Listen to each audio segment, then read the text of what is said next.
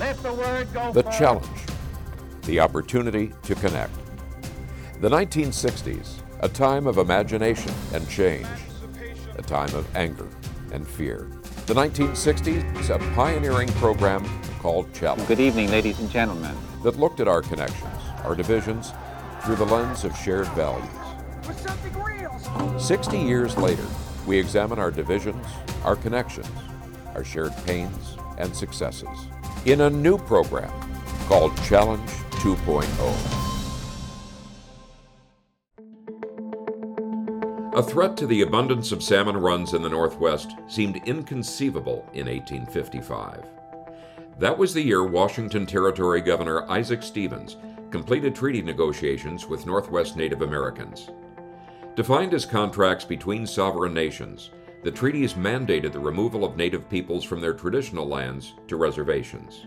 Those contracts also guaranteed the continued ability to hunt, fish, and gather food beyond those lands.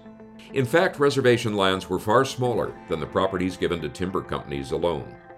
Negotiation tactics were said to be such that they would make a traveling peddler blush. New settlers to the territory cashed in on the bountiful runs of salmon. Fish traps built and owned by whites were just one pressure that led to diminishing runs. Just 40 years after the treaties were signed, Indian fishing accounted for less than 5% of what was termed the harvest.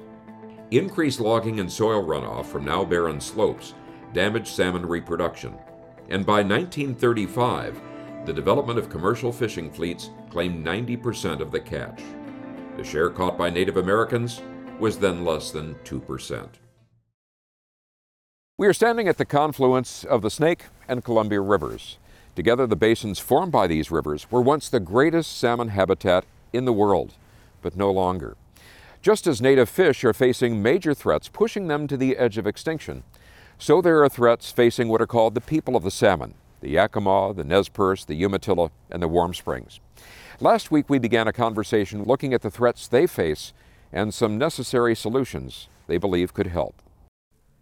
So, as we carried forth in our discussion from last week, we were talking toward the end about the importance of salmon uh, to the Nez Perce and the various other tribes in this salmon and Columbia River basin, and also the obligations of that. And so, we are very fortunate to again have with us uh, Shannon Wheeler, the tribal chair of the Nez Perce. Uh, Shannon, thank you for joining us again. Well, I appreciate being here. It's just uh, a thrill to be able to talk about uh, the issues that we're facing and the fight that we're in.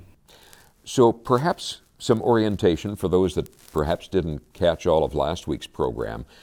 Give us a sense of context of what the salmon mean to the Nez Perce and the various other parties here in the Columbia and Snake River basins. Well, you know what what uh, Lewis and Clark found here was a Garden of Eden, and uh, you know the keystone species like salmon that have helped create that and helped uh, uh, mold what this place looks like and what it actually is and what it can produce is a big part of that. And and our relationship to the salmon dates back to our creation and our creation story, where the salmon have had given himself to us and uh, then would lose his voice once he gave himself to us. And then it was up to us to be the become the voice. And as we think about that you know that's that the covenant that we have and it's an ancient covenant that our people have passed on from gener- generation to generation and uh, we take that uh, obligation and commitment uh, to heart And when you talk about generation to generation, uh, many of us that are non indigenous residents of this area count our history in the United States in this area perhaps five, six generations. You said archaeological evidence points a much longer timeline for your people. Yeah, the uh, Cooper's Ferry site that is uh, 16,500 years old uh, is a, um, and it could have went. They could have went deeper into the uh, site, but that's they stopped there. It was Oregon State University that did that research, and uh, you know, to date us like that uh, is something that uh, some of our stories go back uh, to the great floods and. Uh, there's high points that we have that where our people went uh, during the great floods and understood about uh, that conversation. So those stories are still out there that uh, speak the you know the time that uh, and points in history, the geological history of the Pacific Northwest, and so we can also date ourselves to our our stories that we have that way. If we fast forward uh, to the point where we ended up getting settlers coming into this area, eventually there were the treaties that were developed, uh, and that's a big topic of itself. But in any case, the treaty agreements provided uh, or put several obligations on the U.S. government with assurances to the Nez Perce and the other tribes. What were some of the key elements of those, particularly as they relate to salmon?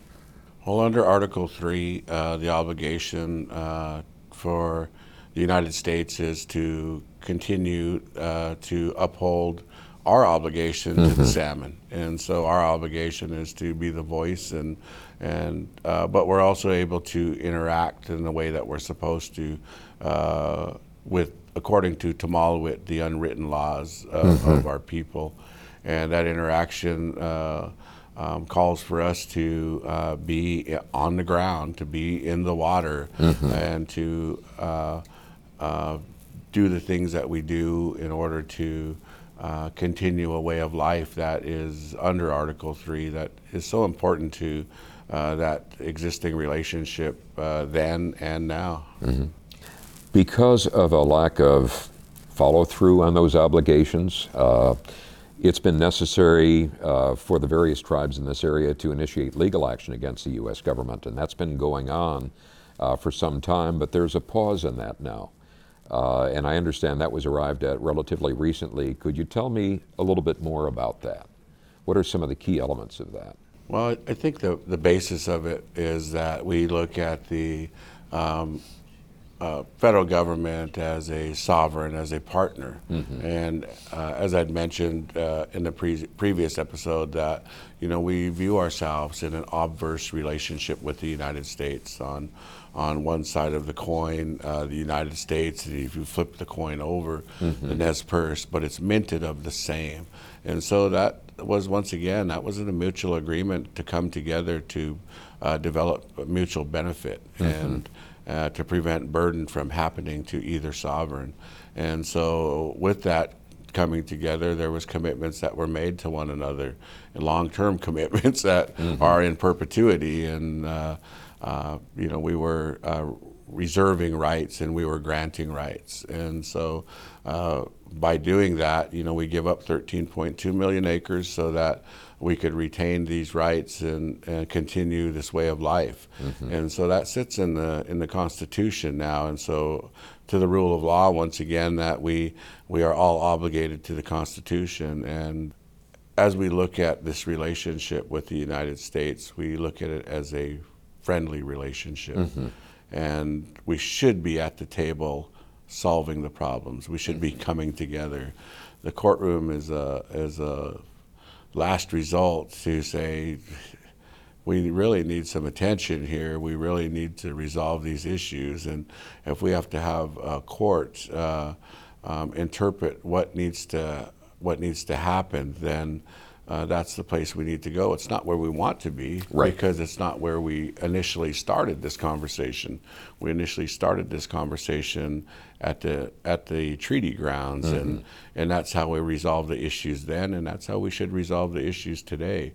And if something that you're doing, the United States, that's burdening the tribe, then it's up to us to tell you about it as your federal partner. Mm-hmm. And and so when we come to the table and we say that our salmon runs have been decimated to the point of extinction, some extirpated already. We need to do something about that. The system that was put in is burdening us. Mm-hmm. It's burdening these salmon runs. We need to sit down together at the table, resolve these issues. You need to take the necessary actions to resolve these issues. That what you're doing on your side of the coin is affecting us. Mm-hmm. And so is that our responsibility to fix? No, our responsibility is let, to let you know that you're burdening us. And so the United States, the, this administration, the Biden Harris administration, takes that obligation serious. And, mm-hmm. and we're thankful for that. We're thankful that they've come forward and, and said, hey, you know, there's something going on here that ain't right. There is an obligation. We mm-hmm. do have an obligation We need to uphold our obligations to tribal nations across th- these lands, and in particular, and in this case, uh, um, the Columbia River tribes that have lost uh, several salmon runs and are on the brink of losing several more. Uh, we need to come together and we need to talk about this and what can we do to help help the change. And thankful for Governor Inslee and Senator Murray for completing that study uh, that Jim Kramer had done uh, and identified, you know, the replacement services that uh, would have to happen in order for breaching to be considered. So, what are some of the key elements that have moved this back out of the courtroom and more toward the negotiation or conference table? Well, you know, I, I kind of look back towards Congressman Simpson, Mike Simpson, the uh, representative from the state of Idaho that has made, you know, dam breaching. Uh, you're able to say that now. You're able to say dam breaching. Why? Because he said 25, 30 years ago, it'll never happen. We have to try everything else before we go to dam breaching. And now he said, we've tried everything else there's only one thing that we can do now to save the salmon, that is breach the dams. But we also have to continue to make the Pacific Northwest whole, uh, and and its entities that are out here, the stakeholders like irrigation, like tr- you know the transportation, uh, agriculture, energy. They all need to. We all need to grow that regardless.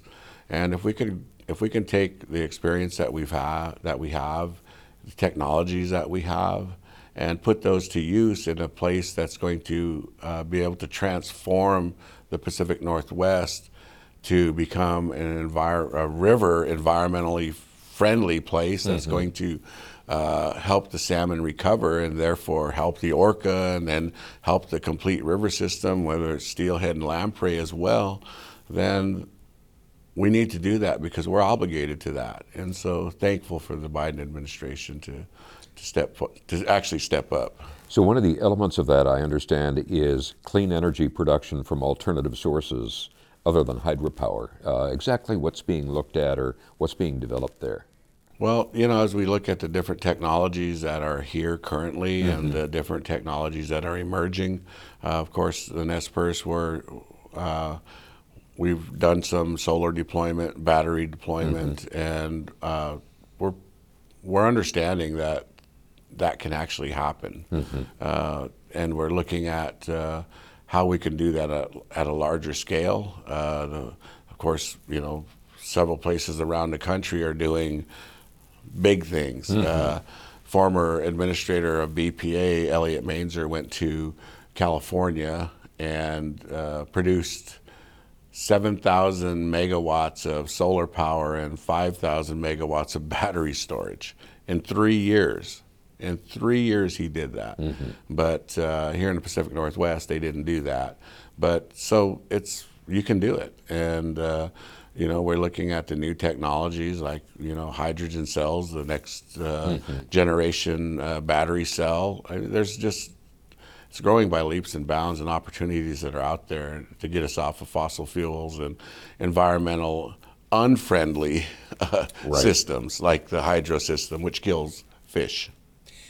And wouldn't there be a potential for the Nez Perce and your neighboring tribes, uh, the Yakama, the Umatilla, uh, the Warm Springs, to also be major players in clean energy production under part of this agreement? I think energy sovereignty is a big thing for tribal nations, uh, uh, in particular uh, here in the Northwest. As as you know, we're looking to try to uh, help uh, resolve the problems, and you know, we we don't want to be the problem. We want to we want to help solve the problem, and so if there's an opportunity for us to uh, uh, develop and deploy any type of renewable energies, well, we're in, and we want to take those technologies and utilize them in a way that's going to uh, help the planet. Is there an element of gamble uh, for the tribes here in this agreement or this stay of the legal action? Certainly, because it comes down to a vote of Congress to uh, authorize breaching uh, and for you know for breaching to occur. Uh, you know, so we look at uh, you know upgrading the system, whether it's irrigation, upgrading roads, bridges, highways, uh, the energy grid, all of these things that are looking to change the Pacific Northwest, we, we still, those things still have to be in place, and uh, Congress needs to take the actions uh, once they see those things in place that, yeah, we can. We can tra- we can transition into renewable energies and uh, re- re- remove the earthen portions of these dams, mm-hmm. breach these dams, and uh, then save the salmon at the same time without missing a step here in the Pacific Northwest. Right.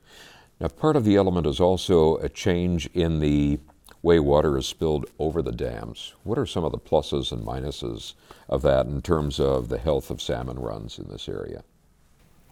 Well, high spill, of course, is uh, what's best to convert a river from a lake to some remnants of a free flowing river. Mm-hmm. So that high spill actually helps the out migration of the juvenile smolts. And, and so we're looking at the different times that uh, these juvenile smolts are running down, uh, running the river. And so we have the spring runoff uh, that has uh, the spring fish running uh, down down the river system. Mm-hmm. Then we have our summer and fall um, uh, regimes of spill that are are made to help those uh, species. Now, you know, as we look at uh, the different uh, runs, of course, the, the spring the spring fish uh, in this agreement have a little more spill, mm-hmm. so that's a good thing. And uh, but the summer run is those are rolled back, and so those fish runs have actually been growing, and that's kind of more the more healthy of the fish mm. runs. So we, you know, we we kind of take a we take a gamble there that um, these fish runs are healthy enough to sustain the amount of time it's going to take to replace irrigation, transportation, and energy uh, to be able to allow for breaching. And mm-hmm. we're hoping, and we're going to monitor that really close. That's one of our, our key things is that monitoring uh, these fish runs and in counting those numbers are truly important for us to determine how long we're going to stay in this litig- uh, this stay of litigation. I was going to ask you. You do have the option to go ahead and go back to litigation if you see that these are not doing what they need to do. Exactly, and that's kind of our you know our safety valve that we have, mm-hmm. and uh, and I think it's the the federal government understood that that uh, you know, in order to uphold uh, their obligation, uh, we also need to have uh, um, some certainties as well. You know, uh, people always want certainties. Public utility districts definitely want certainties yes, in their affordability and reliability of power. But, you know, once again, the fish, um, we need some type of certainty that they're not going to go extinct. I think you had a recent conference west of the Cascades uh, at the Tulalip uh, uh, Conference Center. And did that give you added hope that there are more groups that are signing on and recognizing the importance of salmon and the importance of addressing treaty obligations? Yeah, I think there is. There's a uh, we we feel a lot of momentum uh, growing in the understanding of uh, what ESA means, mm-hmm. uh, what treaties mean, what those obligations mean to the to the environment, and and I think uh, tribes coming together, get, getting an understanding of one another, and how we've all been affected by mm-hmm. this system that has been put in. And you know, we talk about health, we talk about the economics, we talk about the spirituality, the the cultural aspects of how we've been affected and impacted over the last 80 years of the uh, since the inception of dams. And then we uh, then we look at the um, non-governmental organizations that are out there fighting for clean water, fighting for you know the environment, trees, birds, mm-hmm. uh, aquatic species. Uh, we all have something in common that you know we're trying to restore a healthy place and build a healthy place for the future as we continue to uh, get deeper and deeper into the climate crisis. Uh, um, there's a there's a deep understanding with one another that we do have these things that are uh, in common with one another that uh, we can stand together and actually uh, make change. Mm-hmm. We can we can affect change. And, and so there's other groups too. There's uh, several evangelistic groups out there that have supported, you know, our Covenant of the Salmon uh, mm-hmm. film and and said, hey, we want to support uh, what is happening here. The chefs of Seattle, uh, mm-hmm. the bishops of Seattle, uh, all of them that have come forward uh, with letters of support for breaching the lower Snake River dams because of the humanitarian uh, the humanitarian reasons, I guess, right. are uh, for humanity. I guess is uh, the word that I was looking for. We look at. I think the question comes up to. Will breaching the dams make a difference? And we've seen examples already that that is the case. We look at the Elwha River and the dams in place there, and once they breach that, that has been quite a success story, hasn't it? Yes, yeah, and uh, you know, getting to actually see those results and uh, see those nations like uh, uh the Lower Elwha tribe uh, being there harvesting and being on the landscape again, and just you know, seeing them at different meetings and, and getting to talk with them and, and, you know, what it's doing for their people and what it's doing for the landscape itself mm-hmm. is, is certainly something that uh, we find comfort in, that we know the direction that we're going is truly the correct and, and right direction to be uh, walking in. Uh, is there already at work some planning for how you would restore the system?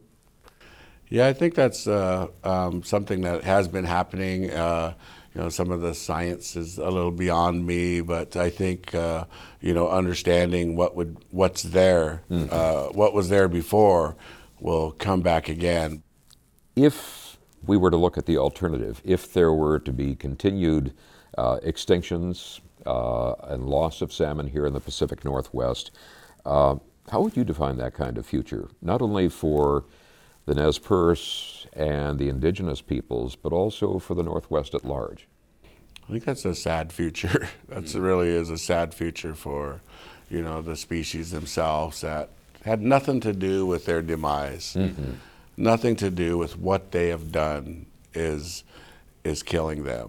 And and so, you know, if we're not doing something about that, uh, uh, at least we're fighting, right? I mean, mm-hmm. at least we're trying to uh, get the point across that change needs to happen. It needs to happen soon. Mm-hmm. Uh, that's the really difficult part. Is that you know some people that are uh, um, you know their interests lie somewhere else, and so they're unwilling to change, mm-hmm. even at the cost of life. They're unwilling to change. Uh, that's where we look to the will of people mm-hmm. and the will of commitment here. If we really truly want to change and save the salmon, change the system, we actually need to grow the will. Mm-hmm. And, and in order to grow the will, you have to make some small changes here and there. And, and I think, you know, as we look at uh, a future without we really don't want to face that sadness. Mm-hmm. As you look at the future, uh, at the recent uh, climate conference that was held in the Middle East, uh, one of the very influential people that spoke is a diplomat from Costa Rica. And she said, I think we have our focus set in the wrong direction of what this is going to cost us, the energy that it's going to cause us to have to redirect. But she said that we can look at the advances that are being made in energy and science uh, and say that this could lead to a future for our children and our children's children that we can't even anticipate how much better that could be. Does that sense of hope inform you, and if so, how? Yeah, I think the uh, COP28, of course, uh, talking to some people who are actually there mm-hmm. too, and hearing the remarks that were coming out of out of COP28, uh, you know, there's it gives great hope that uh, energy is is on a cusp of changing to mm-hmm. something mm-hmm. better, and will continue to advance. So that's for the whole planet. That's you know that's changing for the whole planet. I mean, we're not going to Mars anytime soon. We're not going to the moon anytime soon. I mean, you know, like Al Gore said, you know, keep your eye on the prize. Mm-hmm. And when he said that, it was a, a, a, a photo of, of the blue planet from right. space. And that always caught me, you know, that always, you know, keep your eye on the prize. The prize is where we're at, mm-hmm. uh, not where we're going to. The prize is here, so we have to take care of it. And if you're keeping your eye on that, you're going to do the right things, necessary things that is going to be able to hold that and cradle that still. Mm-hmm. So if there was a, if you could imagine a mother holding the earth as a child, as a as an infant, then that's really what we need to be doing as human beings. We need to stop doing the things that we're doing. Well, maybe not stop, but change the way that we're doing things and really cradle the earth in that fashion. I can think of no better way to conclude our conversation. Thank you very much, Shannon, and we'll hope for good results to come out of this latest stage that you're taking. Thank you too, Jeff. Appreciate it. And thank you very much for tuning into this episode of Challenge 2.0. We hope you'll join us again next week. If you've enjoyed this program, found our conversations to be informative, entertaining, and thought provoking, and the vision inspiring of people from different backgrounds who can disagree without being disagreeable, perhaps you might consider supporting our program with a contribution. Your support will not only help our program continue, it will also support the broader efforts of Paths to Understanding, our supporting parent nonprofit organization.